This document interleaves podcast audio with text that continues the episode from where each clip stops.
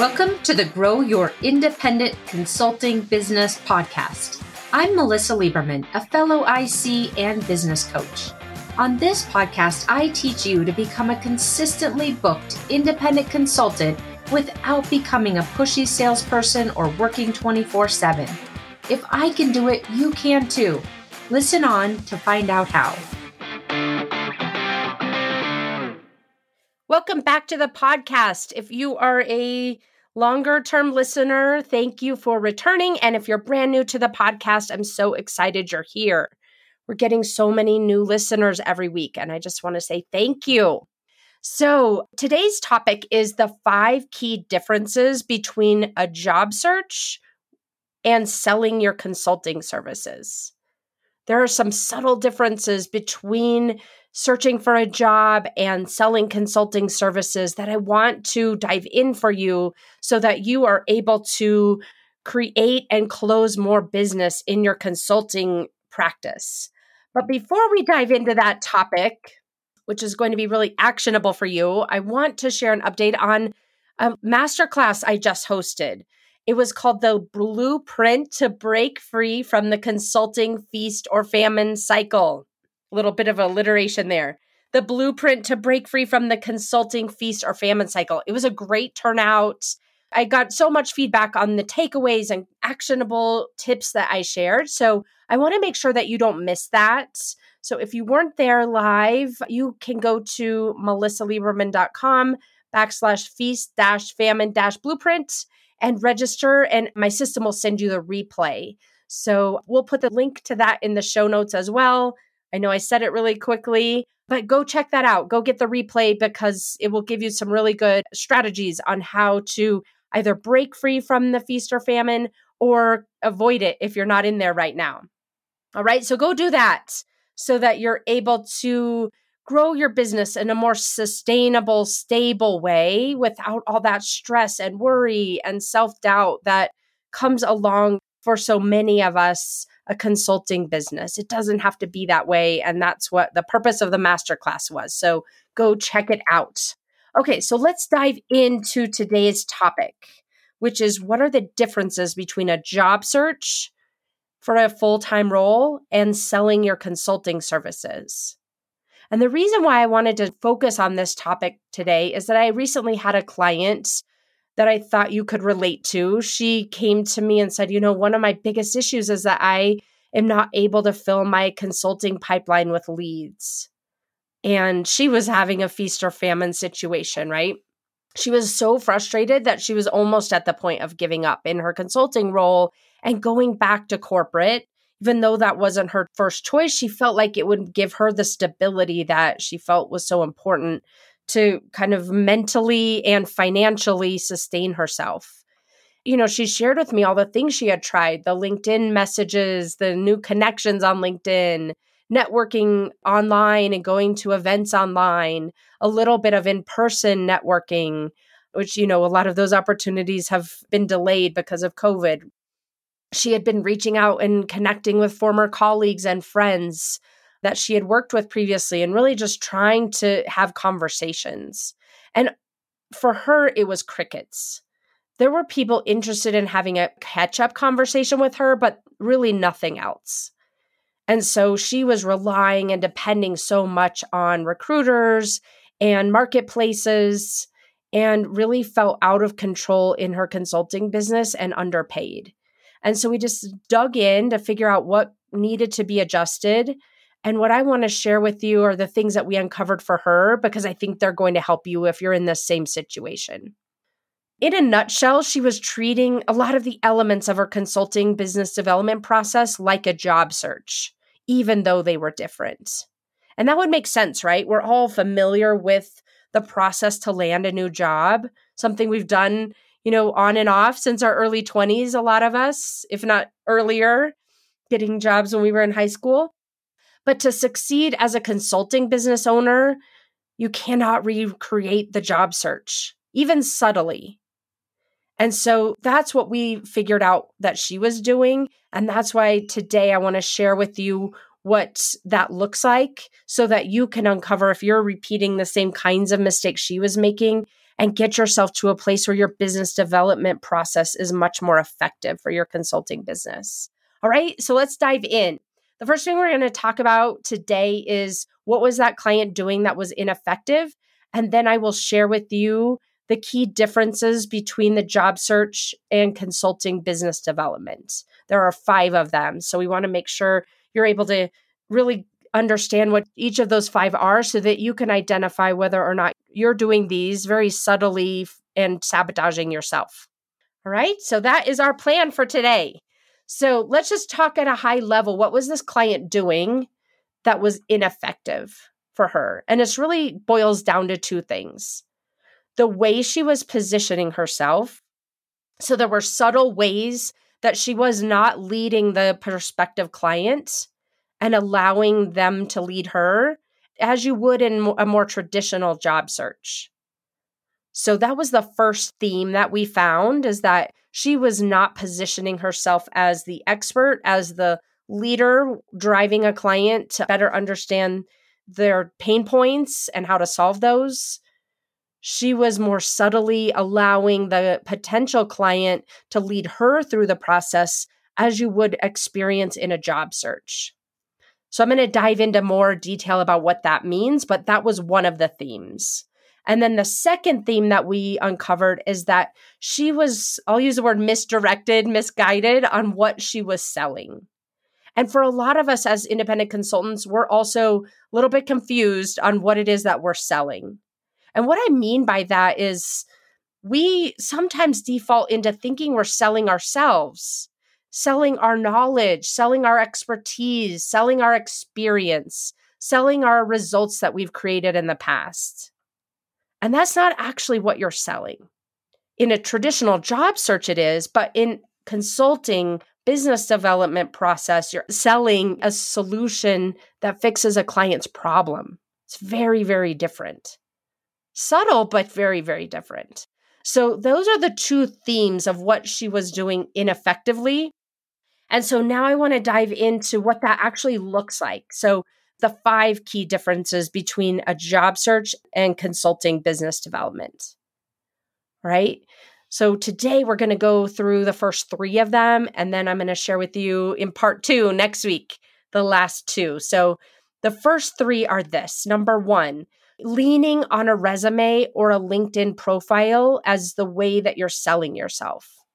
So that is a key difference between a job search and consulting business development. In a traditional job search, we're all used to really leveraging our resume as the key asset in our sales process, right?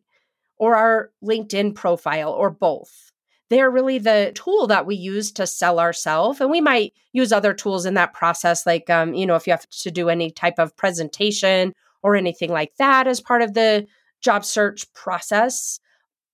But ultimately, for most of us, as we're going through a traditional job search, we're used to using our resume and our LinkedIn profile as our main sales tool.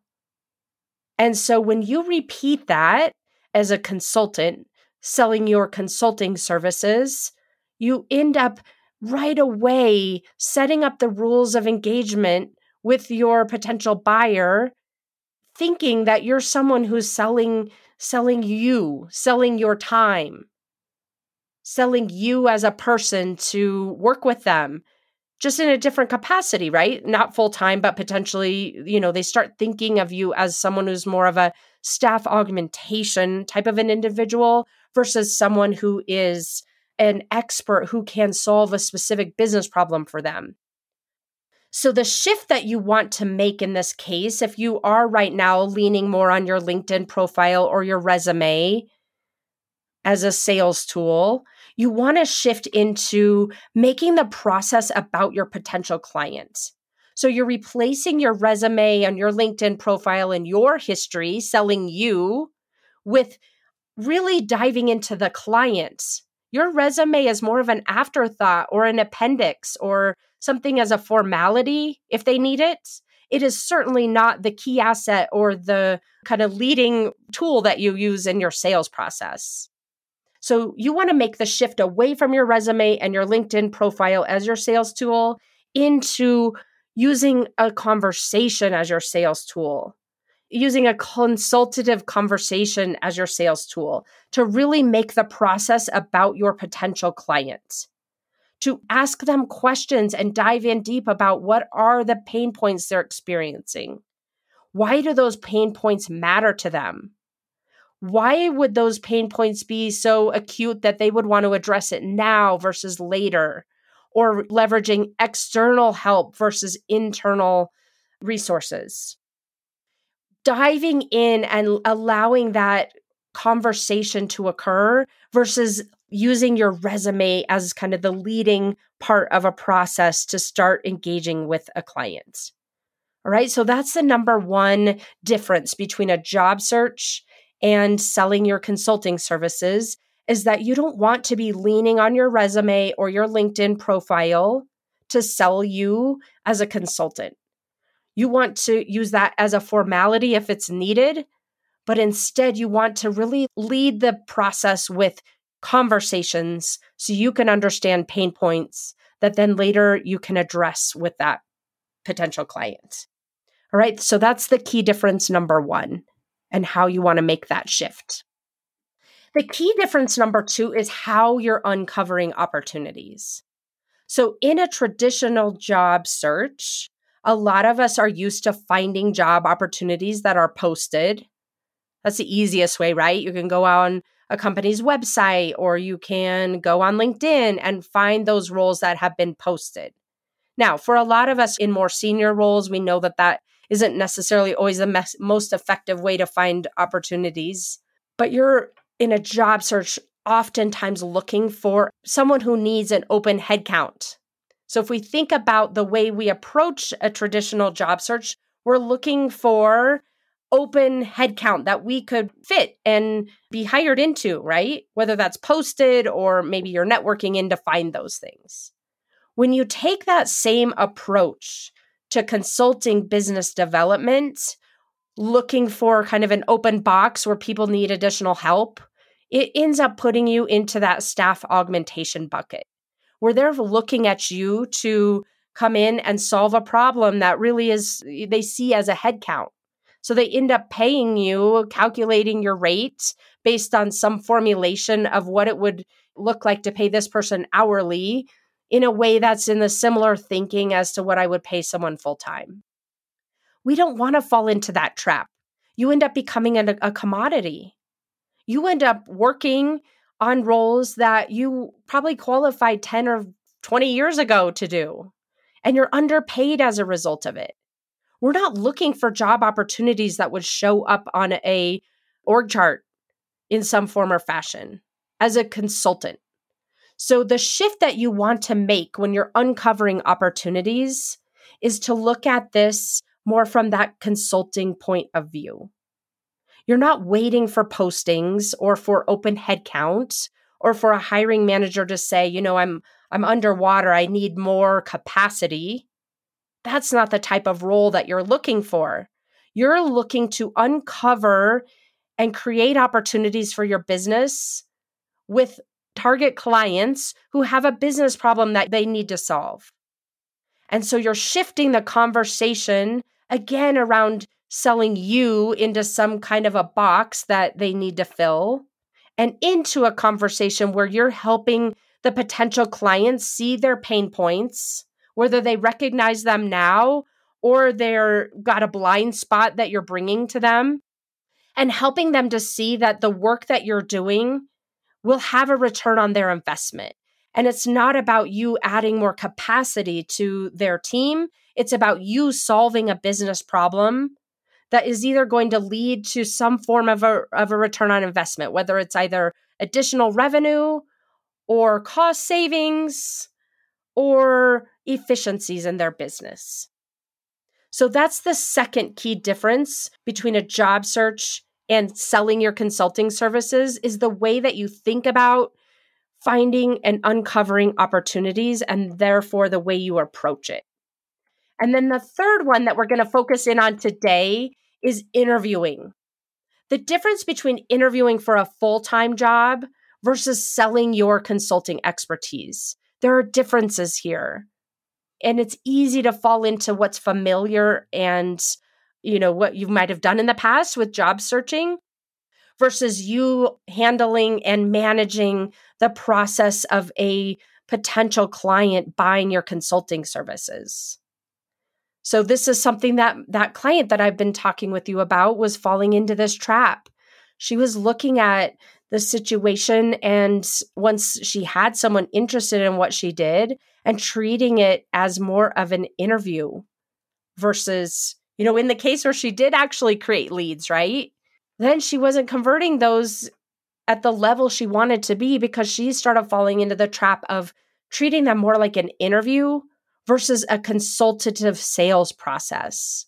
So let me tell you what that looks like. When you are going through a traditional job search, again, you're selling you. You're selling the value that you can bring for that potential employer and and answering their questions and allowing them to really drive the process, right? The manager is driving the process. They're deciding who you need to meet with, who needs to have buy in, those kinds of things. That manager is managing the process and they're asking you a lot of questions to understand if you are a good fit for the opening that they have. But when you still allow that type of process to occur in your consulting sales process, you end up advocating a lot of authority over to the manager and they see themselves as someone who is really uh, vetting you, right? You fall into that staff augmentation type trap. Kind of like I haven't dated in over 20 years, but it's like falling into the friend zone, right? You don't want to fall into the friend zone. You don't want to fall into the job seeker zone. You want to fall into the consultant who is leading a potential buyer through a process, which is very different. So that's the shift that you want to make. You want to take control. This is not an interview process where the manager sets up the slate of interviewees. This is a process where you're managing and leading from the front a consultative conversation and process. You're asking the questions. You're getting clear on what the buyer's pain points are. You're getting clear on what their ultimate goals and vision are. You're getting clear on what they care about, why they care about solving this problem, why it matters to them you're getting clear on who the potential detractors are and how helping that buyer, once they're really interested in what you do, navigate through their own internal politics. It's very different than what it looks like with a typical job interview. And that's the shift that you want to make. It's like a 180.